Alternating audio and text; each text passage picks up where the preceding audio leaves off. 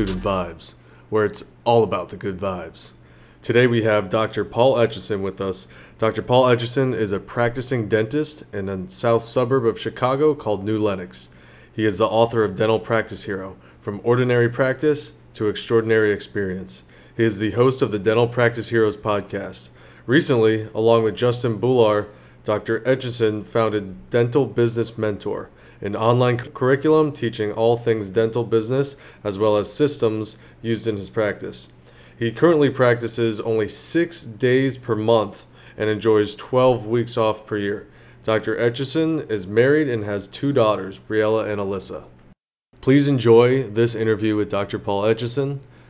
Excellent interview. We learned a ton from him. Make sure to hit that subscribe button and follow us on Instagram at dental.student.vibes. And this is part one of a two part interview. It's a great interview, lots of information. So be sure to check out the next episode, which is part two with Dr. Paul Etchison. Etchison with us today. The man with the plan. How you doing today, Dr. Etchison? Hey man, I'm doing good. Thanks for having me on. I'm really excited to talk to your listeners and just kind of chat with you guys. Absolutely. Thanks so much for joining us. Um, so let's let's dive right into it. So Dr. Ash, can you tell us a little bit about your podcast, what you're up to these days? Yeah, so my podcast I started about two years ago, and it was partially just, uh, I guess, just a hobby. I just wanted to do something different. I, I went from four clinical days, gosh, you know, down to three clinical days. I ended up writing a book, and then after the book was over, I'm like, well, now what? So I'm like, well, why don't I start a podcast? So I, I just went into that realm uh, just kind of like talking dentistry with people. It's always been like a good passion of mine and something I'm just really nerdy about. So it was a, it was a good fit for me. But yeah, my podcast has been going for about two years now, and uh, just it's an interview podcast and it's dental practice heroes. But yeah, it's I mean as you guys have found out, it is take a lot. It does take a lot more time than what you thought it would once you get into it. But it's it's really rewarding, and I'm happy I'm doing it. Always super worth it too. Yeah. And the best thing is, you know, you get to connect with people that are not just, you know, in your city and your town. You get to connect with. So where are you located? You're located outside of Chicago. We get to connect yeah. with you all the way from Florida. Yeah, yeah. No, I'm about 40 miles south of Chicago, so I'm in the suburbs, and uh, maybe with traffic, take me about an hour and a half to get to the city. Without traffic, maybe 40 minutes. Nice. So can you tell us a little bit about your practice? Yeah, so my practice is located right by my house where I live, so the south suburbs we have an 11 op practice, but we started as a 5 op practice. We did a scratch start, so meaning that we just opened up our doors without any patients and just grew from zero. And we grew pretty fast, and we're about now we're about seven and a half years in. But at the six and a half year mark, we went from five operatories to 11 operatories, added more providers, a much larger operation right now. And right now I have 26 employees, maybe 27. I, I lose count, and um, two two associate dentists other than me. I have a periodontist in there. I'm working on getting an endodontist in there, and I'm down to just two clinical days a week, just three weeks a month right now. So I'm mostly just personally seeing ortho patients and molar endos and some larger like cosmetic restorative cases. Uh, it's a good balance for me, but it's it's it, it, was a tough grow getting the practice this size. But I mean, when you get to the size that it's at, it, it does offer a lot of benefits. I mean, for one, both financially, but also like life balance wise, as I get a lot of time off. Dr. Etch, you're living the dream. You know that, right? Thanks, man. That's that's yeah. what I hear. My wife would tell you all I do is work. I mean, because I'm always doing other projects and stuff. But it's you know, I had to come to grips with the fact that I'm not working a lot. I just like my hobbies, and my hobbies just happen to involve dentistry. You know. Right. Absolutely. Well, it's good that you you love what you do, though. So yeah, I mean, absolutely. she considers it work, but it's not really work for you. You know. right. Like play yeah, and I had to come grips with that. I was like, man, I'm always working so much, and I had to change like my uh, my mindset at some point because I was like, dude, I got so much stuff to do. I can't get caught up. I can't get my head above water. And then it, I had to realize that the only reason that is is because every time I finish something big, I always take on something else bigger, and it's because I like doing it. So I had I did a kind of a mental shift at some point in my life, but uh, yeah, it's all my fault, but I love it. I wouldn't have it any other way. That's awesome. So can you uh, you you mentioned that you're doing only ortho and those big procedures right now. What uh, kind of made you go in that direction? Because I I think uh, Craig Spodak mm-hmm. uh, down in South Florida he he kind of does the same thing. He's like I only do yeah. Invisalign now and that sort of thing. Yeah, is the the way it just kind of happened. You know, it's been something that I've always liked doing. I really like doing ortho on kids. Now, so I would say of my ortho, maybe 75% of it is adolescent ortho. So it's phase one and it's phase two, brackets and wires on kids. And and I love that because it's just I just kids are easier to talk to. I guess I mean their expectations of like having a conversation sometimes are really low, and sometimes you're just like you're tired from going room to room. Some days I'll see like 60 to 80 patients, and especially on my ortho nights, and I just I just can't keep the the intensity and the enthusiasm going all day long. And it's just nice to go in some teenagers that just wants his stinking wire changed and to get out of there and go live his go go move on with his life. But then the other thing is too is that they're just happy to get those damn brackets off and then the parents are just happy if the front six street teeth are straight. So it's just like it's wins all around. And I'm saying I'm not saying that I, I leave them with really crappy occlusion. I'm just saying just everybody's always happy when you're doing ortho on kids. Um, but it was something that I always liked doing. I slowly got into it as we expanded our practice and I added associates they tended to start taking a lot of my fillings away from me and then they started taking some of like my my my crown things because I would I would do all the molar endo and I'd be doing all the larger cases and I'm doing a lot of ortho that they're sending and feeding me. It just started taking a larger portion of my schedule. So it wasn't like done that by design but it just kind of ended up that way.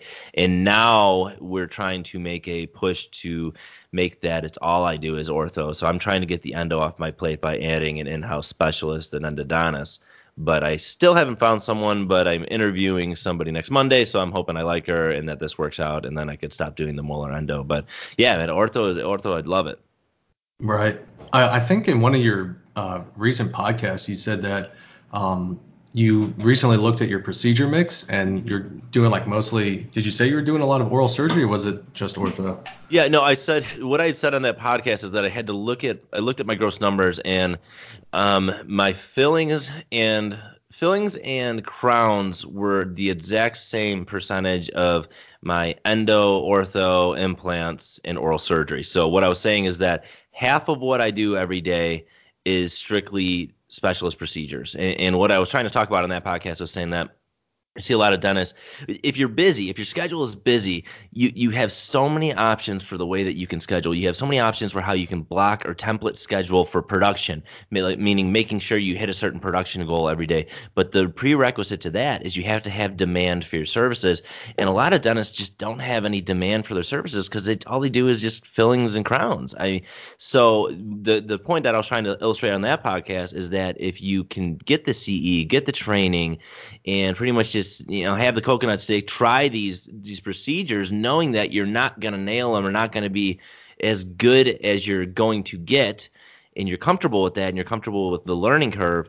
I mean, that's when you get new skills as a dentist and you become a better clinician, and then you become very, very busy because you're just not sending anything out to the specialists anymore. I mean, you're you're valuable, you're in demand, and that's how you get a schedule that's really high production and you can do big numbers per hour because you just got a lot of patients that want to see you because of your procedure mix.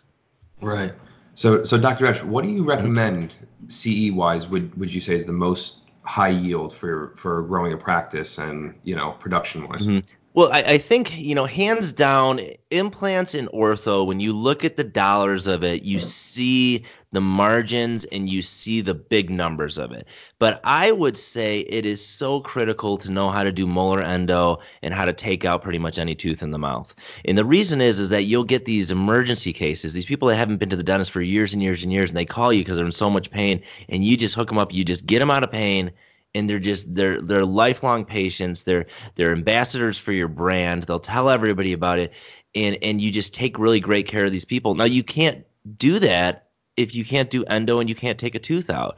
And I can't tell. I, I, if you look at my production numbers at the end of the year, and I showed you how many molar endos I did and how many teeth I take out, as compared to like the amount of like fillings and crowns the practice does, it's a really small number. It's not a big number, but the value that you provide to the patients by knowing how to do those is huge. Now, on the other token too, is if you ever want to take your you know your practice down a realm of maybe being a sedation practice. That's awesome. Uh, people love doing sedation. Okay, they love to come in and get everything done, but you can't say, "Hey, I'm going to sedate you." But I'm gonna send you out to the endodontist after I'm done sedating you, and then you need to come back, and then I'll do the crown. And I'm gonna send you out to the oral surgeon. He's gonna take out all those teeth. He or she's gonna take out all those teeth, and then you come back, and then we could talk about restorative options. I mean, the patient doesn't want that. They want to sit down, get it all done in one visit. And I think those are the two sticky areas where a lot of dentists just they they shy away from. They get burned on some bad extractions, and they decide, or they get burned on like a bad molar endo that they can't get patency in and uh, yeah, they, they just give up on it. And I think those are such valuable skills. They're hard to learn and they take a lot of experience. But they're, I would say, if you're going to put your CE somewhere getting out of school, that's definitely where it should be. But I'm gonna I'm gonna I'm gonna side note that I think you should be getting it all over because all of the successful clinicians I know that are running great practices are also very successful in, in their clinical skills as well. And they're all CE junkies. And I, I, think there's something to be said about going and traveling for CE, meeting with other dentists, finding out what's working in their practices. And taking that back to your practice and implementing so that you can grow. So, if you had to put a things CE anywhere, I'm gonna say molar endo extractions, but I think it should be everything. Right. So you know, um, we were actually we were talking to Dr. Costas, Dr. Martin mm-hmm. Costas, uh, yeah. uh, a couple months ago, and he was saying uh, the first kind of lump sum of money that we make when we get out of school, we should, I, I guess, around what do you say, like 50, 50,000? We should apply all of that to CE. Is that something you would agree with, or? Uh, yeah, I would say at least 2025, especially your first year out. I right. mean, your your first year out, you're gonna be so excited because you're gonna be making six figures. You're just gonna be like, "Wow, right. this is amazing!" But dude, I'm telling you, you can easily, easy. I know many, many seven figure dentists and it's it's very easy. I wouldn't say it's easy, but you can get up there, you can get your practice to that. But everyone that I know that's doing seven figures as a dentist, as a practice owner, they were all CE junkies, and they all have like their fellows in the AGD. They're all they're they're not the people showing up at the local meeting every three years to get their 36 hours so they can renew their license. So uh, that would be the biggest X factor, and I think you do it early, you get to enjoy the benefits of that investment over your whole entire career. So yeah, that it's I can't stress that enough how important CE is for right when you graduate. Awesome. Uh, Dr. Etch, I have a kind of like two part question for you here. Yeah. Um, in terms of advice, what advice would you give yourself on the day you started dental school and on the day that we're all waiting for, uh, the day we graduate?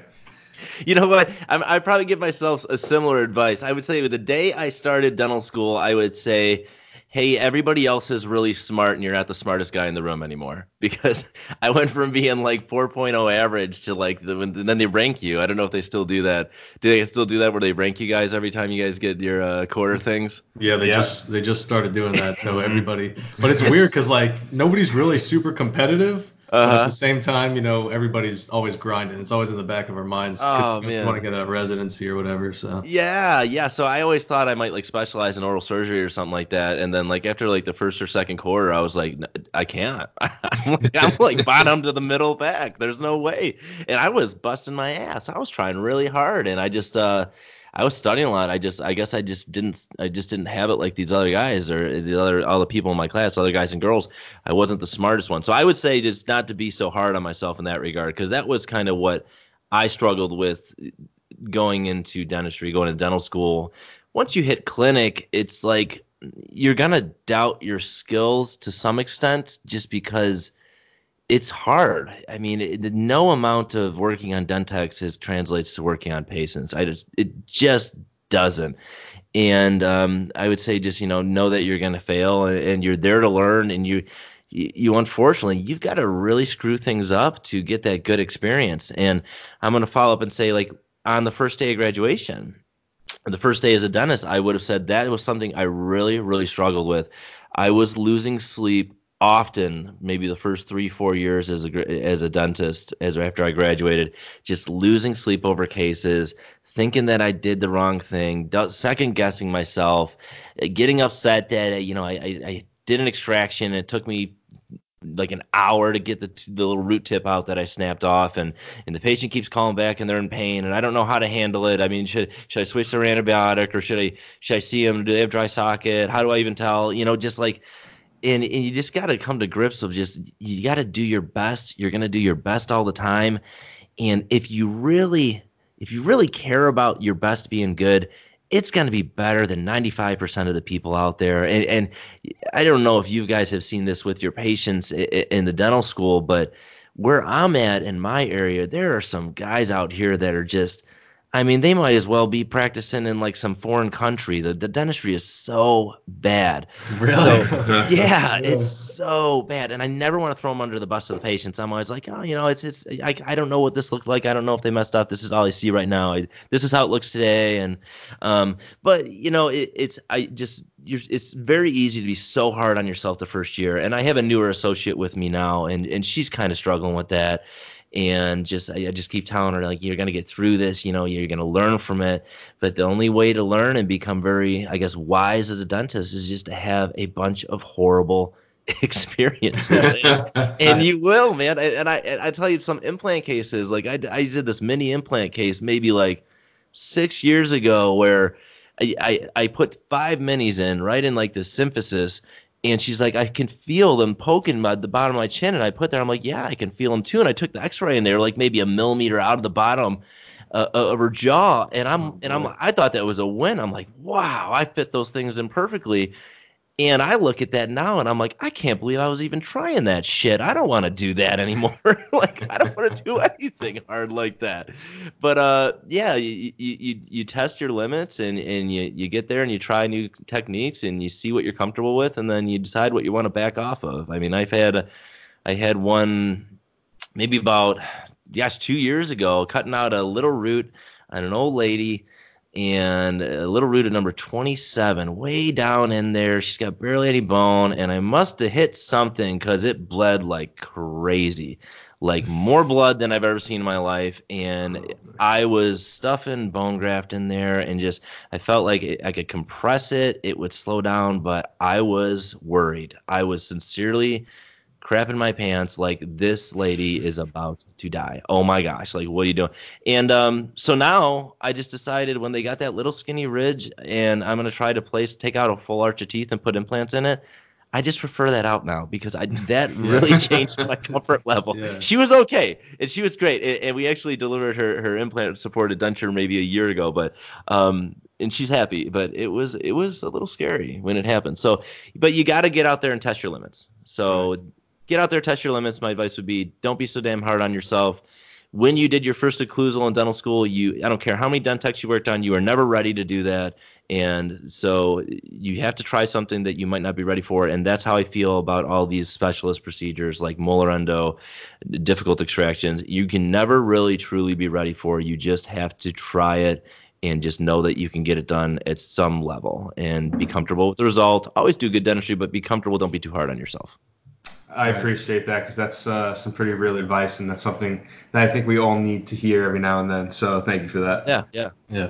So, um, so right after graduation, you know, a lot of us are thinking, what are we gonna do? Mm. So, what is your opinion on a? And let's just say we're all just gonna do general, right? Yeah, yeah. Um, because you know, I guess the the thing is the future is like going towards uh, super GP, right? So, mm-hmm. um, we got a couple options here uh, private practice as an associate, go to a residency like AGD or GPR, or go into like a big uh, corporate practice, DSO, something like that. What What's your opinion, and uh, where do you think you'll really benefit the most from?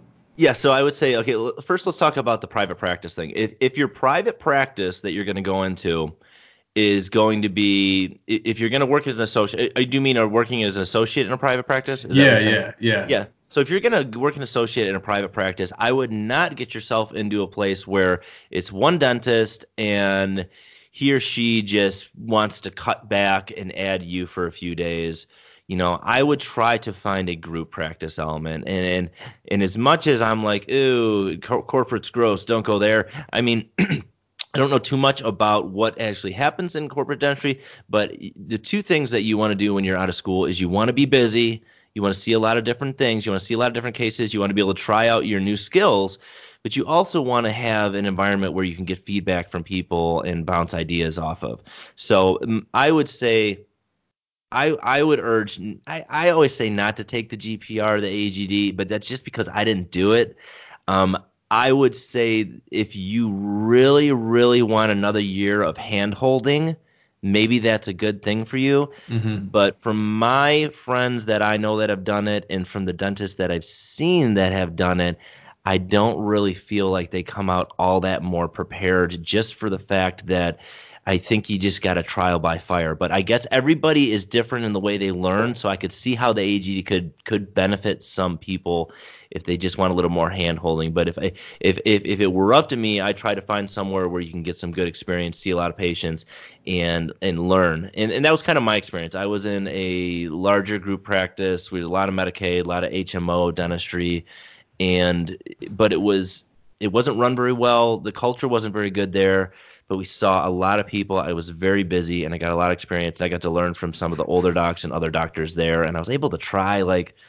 I mean, I, I, I this is my I'm 10 years out now, but my first year of molar endos, I'm sure they're they're probably horrific, but I, I had to go through that. You know, that was my Yeah. residency. You know, and I had a, a, a doctor I worked with. His name was Dr. Rene uh, Tanquilla, and he said that he's like, dude, you were gonna learn molar endo. Don't give up on this. Who, dude, you broke a file. People endodontists break files. It's okay. I'll show you how you can do this so you don't. Come watch me, and I would just go shadow him, and I'd look over his shoulder, and then I'd go take courses. Like Cliff Ruddle has a great endo course out in Santa Barbara, and and I learned how to do molar endo. And Mhm. now I do it. And now when I'm telling people how to do it, I'm like, oh, it's not that hard. But but I get it because it was hard for me at some point. But it's a very um, you just have to get out there and do it. So I would say my recommendation: get out there, find somewhere where you can learn. My fear would be is that you're at some private practice as an associate and you're the only one there. You get stuck. You have no one to talk to about it. And you may not even be as busy as you can be. So as much as I don't want to champion going to corporate, but it's I just got you got to go somewhere you're going to be busy. That's how I get something up. it seems like it's really like you kind of got the choice of are you going to have enough patience and you get that from going to corporate or are you going to go be an associate have a mentor there at, at a private practice um, have a mentor there but you know you're only doing fillings and some Right. crowns or something so it's kind of like what what would you say really more to be more specific with the question between those Yeah. two Yeah, if if you could go somewhere with a mentor, if they're going to offer mentorship, I think that's fantastic. As long as they're going to have enough patience and they're going to let you do the procedures that you want to do. Um, like I I dump a lot of fillings on my associates, but they, I I've asked them for permission to do that. Like, hey, you've got openings in your schedule. I'm pretty booked out because I'm doing all this other stuff. Do you want to take some of my fillings so you're more busy? Both of them say yes. So it's not like I'm just sitting up there on high in my cloud and going, I'm never doing those again. Uh, but yeah, if, if as long as you if you have mentorship, they're gonna help you. They're gonna teach you the ropes. They're gonna be there to answer your questions, and they're gonna let you. They're not gonna cherry pick procedures. I think that'd probably be a really good environment to be, and you could probably learn a lot about practice ownership from that person as well. That- Oh, that's a good point. You know, I mean, pending that they have a fairly well-run practice, and I mean that's who knows they Right. could or they couldn't, but if they did, you could find a great place to be. You know. Yeah, I mean, I, I worked at a DSO. I was a dental assistant before dental school for like a year, Uh-huh. and it was it was a massive practice, like 28 operatories, Oh wow. and um, it was like there's like 92 offices, but the thing is like the systems were so streamlined, it was crazy, and I feel like I learned a ton from that. And you know, I mean, I guess between what you're saying, learn the systems, learn how to run the practice from the uh, just the private practice doctor, or you know, I guess you could also pick some stuff up from like a DSO. Yeah, and you can learn the things that you don't want to do too. Like I, I tell you, like where my associateship was, it wasn't a very well run office. The systems were awful, the culture was awful, the leadership was not very present, I suppose, and there wasn't a lot of communication between a lot of the parties involved. But you know, I learned that uh, that wasn't what I, that wasn't what I wanted. I wanted a very systematized practice, and you've got to see firsthand the systems that corporations are putting together, which I mean, I haven't seen these systems, but I'm pretty sure they know what they're doing and they're trying to make things consistent. I mean, all we're trying to create to a well-run practice is just consistency. People want to know that what they bought from us last time, what they can get next time, and if they tell their family and friends about it, that we'll deliver the same level of service to them. And that's just consistency. So that all comes from being systematized and being clear on how you do things. So I yeah, there's there's things you can learn from di- all those different avenues. Right. Um, Dr. Etch, I know you mentioned molar endo. Is there Yeah. um, is there a skill or a procedure that you've either perfected or added to your arsenal that has um, had a major positive impact on your practice? Well, I would say I'm going to say two things. One, I'm going to say implant dentistry. I, I think implant dentistry when you can place an implant, you will treatment plan everything differently. Um, you'll just be a, be- a better uh, treatment planner is if you know how to place an implant because i think if you can't place the implant yourself you tend to shy away from anything involving an implant and we tend to get in a lot of these we want to treatment plan people in removable prosthetics or we want to tre- treatment plan them with uh, br- fixed bridges which there's nothing wrong with that but i think implant dentistry makes you a better treatment planner. For me, it, it's going to be orthodontics, hands down. I mean, you can do so much ortho. I mean, I, I have a production goal.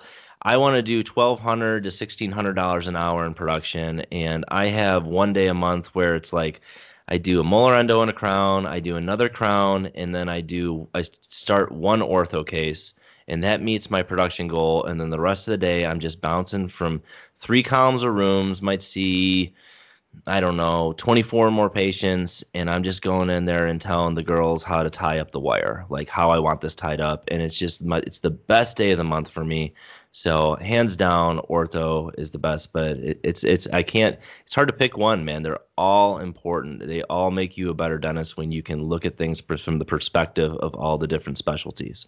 Right. So can you give me like your favorite uh, ortho CE and favorite implant CE?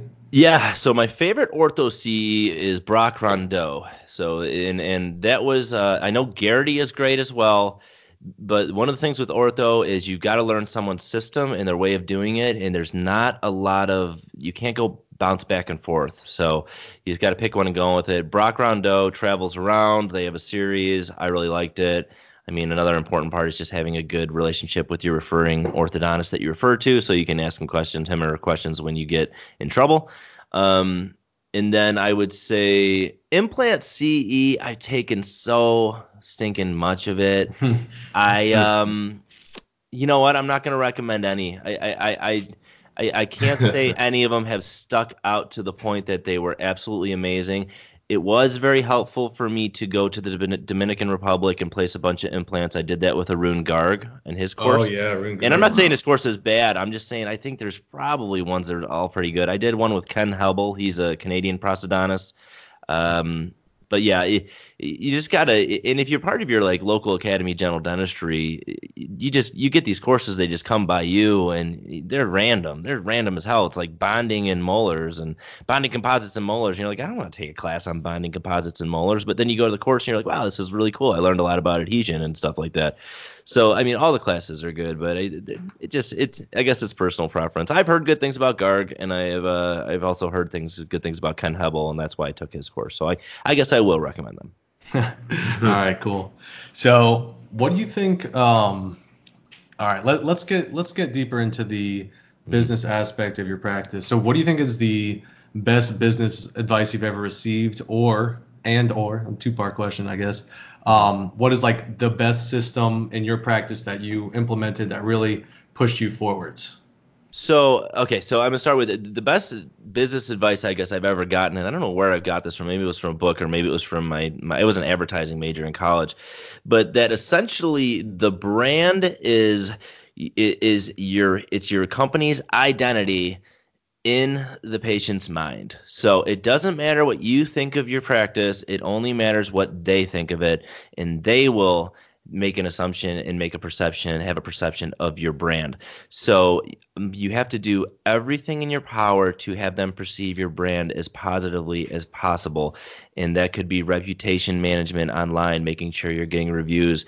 But moreover, it's in our practice, it's being very, very intentional and consistent about how the patient moves through our practice, the words, the types of things we discuss, the way we discuss them how we we treat them, how we guide them from place to place, from X-rays to chair to the doctor exam to the hygiene part, and how we just we we make it very simple and easy for them to say yes. And there's so many moving parts happening there, and these are things that we talk about behind the scenes, intentional. We practice them but when the patient comes in, it's just fluid. It's almost like going to Disneyland. You don't see all that backstage stuff happening, but it's just what you see out on stage is really, really good stuff. So uh, that would be my the best business advice would be just to be very intentional on creating who you are and what your brand is.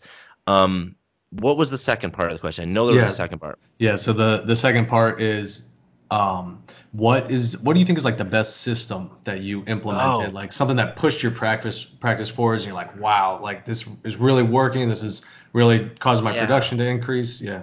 So, I mean, it, there's so many. There's so much you can do. The low-hanging fruit of every practice is just getting, eh, training your people on the phone. Just to train them how to answer okay. the phone call. And nobody, nobody. I mean, dude, we're talking about patient experience. The bar is set so low by our colleagues. I mean, it's so stinking low. Like if you put any intentionality into it, you will blow your patients away. But yeah, phone skills, train them on that. I'll tell you recently something that we changed is we were getting our no show and our late cancellations were getting up into about the 14% range. Mm-hmm. Now, for your listeners that don't know where it should be, you want to keep that roughly around under 8%. Okay, so in my practice, to we we did a system where we took it from that 14, 15 back down to eight. But when you're talking about a practice in my level is doing four and a half million dollars a year, that's a lot of missed appointments to the tune of almost probably about a hundred thousand dollars in profit a year Mhm. just by implementing this system. Now, what we did is we just slowly, I mean, it, this was a slow process of changing our, our appointment policy, but we just started pre-collecting the payments when we made the when we scheduled the appointment, Right. and uh, I was like, the patients are never going to go for this, and man, they they didn't bat it, they didn't care. Wow. They were totally cool with it, and it was that we worked on our verbal skills on the front end. This is what we're gonna say. This is how we're gonna say it, and this is our policy. And then we came back a few weeks later. What's going on? How did it go? What were some some people that were kind of giving you like pushback? What was their issues, or what were some questions that they asked about it? And then people say, well, someone asked me this. I didn't really know how to answer. And we said, okay, we wrote that down. We said, how do we answer this? Okay, Mhm. now this is how we answer that question. And when you get in, you start really piecing apart your systems at your practice and you look at it in that lens, there's not that many different situations that arise. And so you get you, you train your team on how to handle all these different situations. Now, if I go and I sit on a podium and I speak to a room full of people, someone will raise their hand, they'll say, "Well, what do you do for that one patient? See, I had this one patient that came in and this happened." And it's like that was the only patient that ever happened to. We don't care about them. You know, that's going to happen. It, it's almost like Uh, your your odds of being eaten by a shark are so low. Yeah. You know what I mean? But then you, you, you if you if you're going to talk about swimming in the ocean, you're not going to sit there and ask the lifeguard, well, you know, someone I know was on a beach and there was a shark, so like, what, is this beach like shark proof? No, you, you know you can't shark proof a beach, and you can't you can't proof all the systems in your practice for all those outlier patients that sometimes they're just strange ass people. Yeah. So so it's just you always got to you got to sit there, you got to create your system, and always come back to your team. What's going on? Is it working? And what's not working? And just create this culture in your practice of we're constantly improving, we're constantly talking about what's working, and what's not, and we're going to constantly get better as a team and use that as a as, as you're the leader projecting that collaboration with your team and that's going to take your practice to just a whole nother level Right. So did you use like a? I, I was listening to somebody talk the other day. They're using a specific company to they that would uh, train their front desk to do uh, answer phones better, like and of course have everything scripted. Are you using something like that? Yeah, so our phone skills. So I have my chapter in my book, so I try to do that.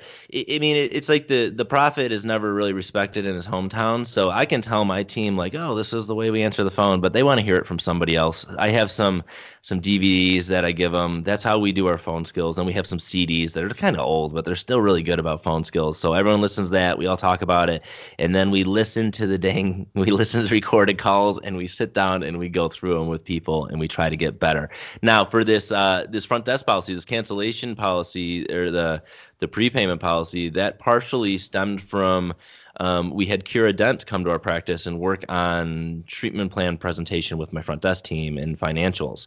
And we just after that meeting, we we decided, hey, let's let's let's start collecting half of the co-payment for any procedure appointment greater than a thousand dollars.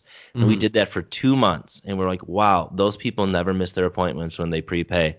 Let what do you guys think about doing that for everybody? And we did it for everybody, and it was the same thing. Nobody Wow. cared, and everybody showed up. And I will tell you today, my associate had three hours of her day booked out for a molar root canal and a bunch of fillings.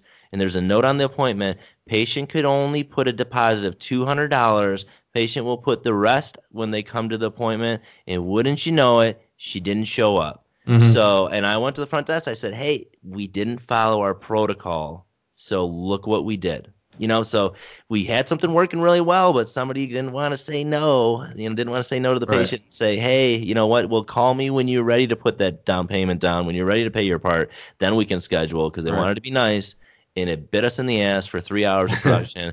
Probably cost us, you know, twenty five hundred bucks. You know, Uh-huh. so uh, so you're saying don't break that protocol, even you know, Don't. just s- stick to the system. All right. stick to it. But you know what? It's so much easier in my position where I have a very busy practice to do that. I think if you if you're really struggling and your new patient sh- flow is very very low, and who knows what the problem is behind that, but I mean, if you're if it, it's got to be hard for some dentists to do that when you're not busy because then you're you're pinching for every dollar and you're struggling. So, but in my practice, we're, we we see a lot of new patients, uh, about 180 new patients a month right now. Anything above 25 is good in dentistry for a single practice or for, for a Yeah. single. So I mean, we're we're killing it in that regard. So we can we have the the I guess we can do that with our patients because we have a lot. And say we lose one, I don't want to sound like a jerk saying like I don't care, but we're not going to be the practice for everyone, and I am 100% comfortable with that, and that is okay. There is a practice for everyone, and if my practice is not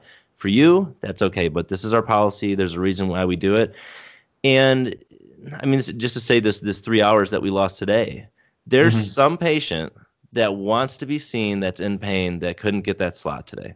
Yeah.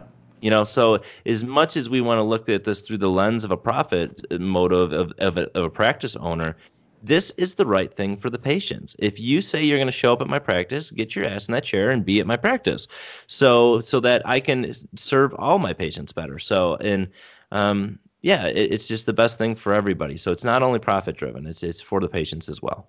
Awesome. Hey doc, so following up on that, what happens if somebody's late? Oh, we just have any- we lock the door. We just say you can't. you, you lock the door. I mean, like, say you you set up like three hours for Yeah. molar endo today. Like, what if they were like an hour late for the procedure? Like, what would you do in that situation? Do you like So- have to reschedule them and then they lose that deposit, or if it was my associates, they if they had stuff going on in the other room, they may reschedule or they may try to see him a side column. I can squeeze anything into my schedule, and I would still see them. I mean, it, you just step on the gas. You know, I mean, Okay. you step on the gas. It's hard. It's hard when they show up. I mean, an hour late. That's pretty bad. I mean, Mhm. I, I, don't I don't think that ever happens to be honest. You know, I I, I yeah, think you gotta might kind of bite the bullet and just when they're an hour up. late, I mean, well, I guess maybe they thought their appointment was an hour later. I guess it's possible. We just take care of them. And the thing is, is like, okay, so you block out three hours for this procedure. They show up an hour late. So if you send them home and you block out another three hours, you just spent six hours on that procedure of your schedule. Six hours of it went to it. So I would say you let them know that you're late and you say, hey, I I got other patients that are here right now. I'm gonna work you in. We're gonna get this done. It's gonna be awesome. We're we're gonna do it tonight. It's all good. And then I would just just kind of hustle to get in there. I mean, I've got my team trained so much that we can almost fit anything in because my assistants are so good and my hygienists are so good and just everyone on my team so good. So we can get really uber efficient if we need to be. We hope you enjoyed part one of our two part interview with Dr. Paul Etchison. Please hit that subscribe button. Follow us on Instagram at dental.student.vibes, on Facebook at Dental Student Vibes, and on Twitter at DSV Podcast. We hope you guys enjoyed. Thanks for the support, and please look forward to part two coming out soon.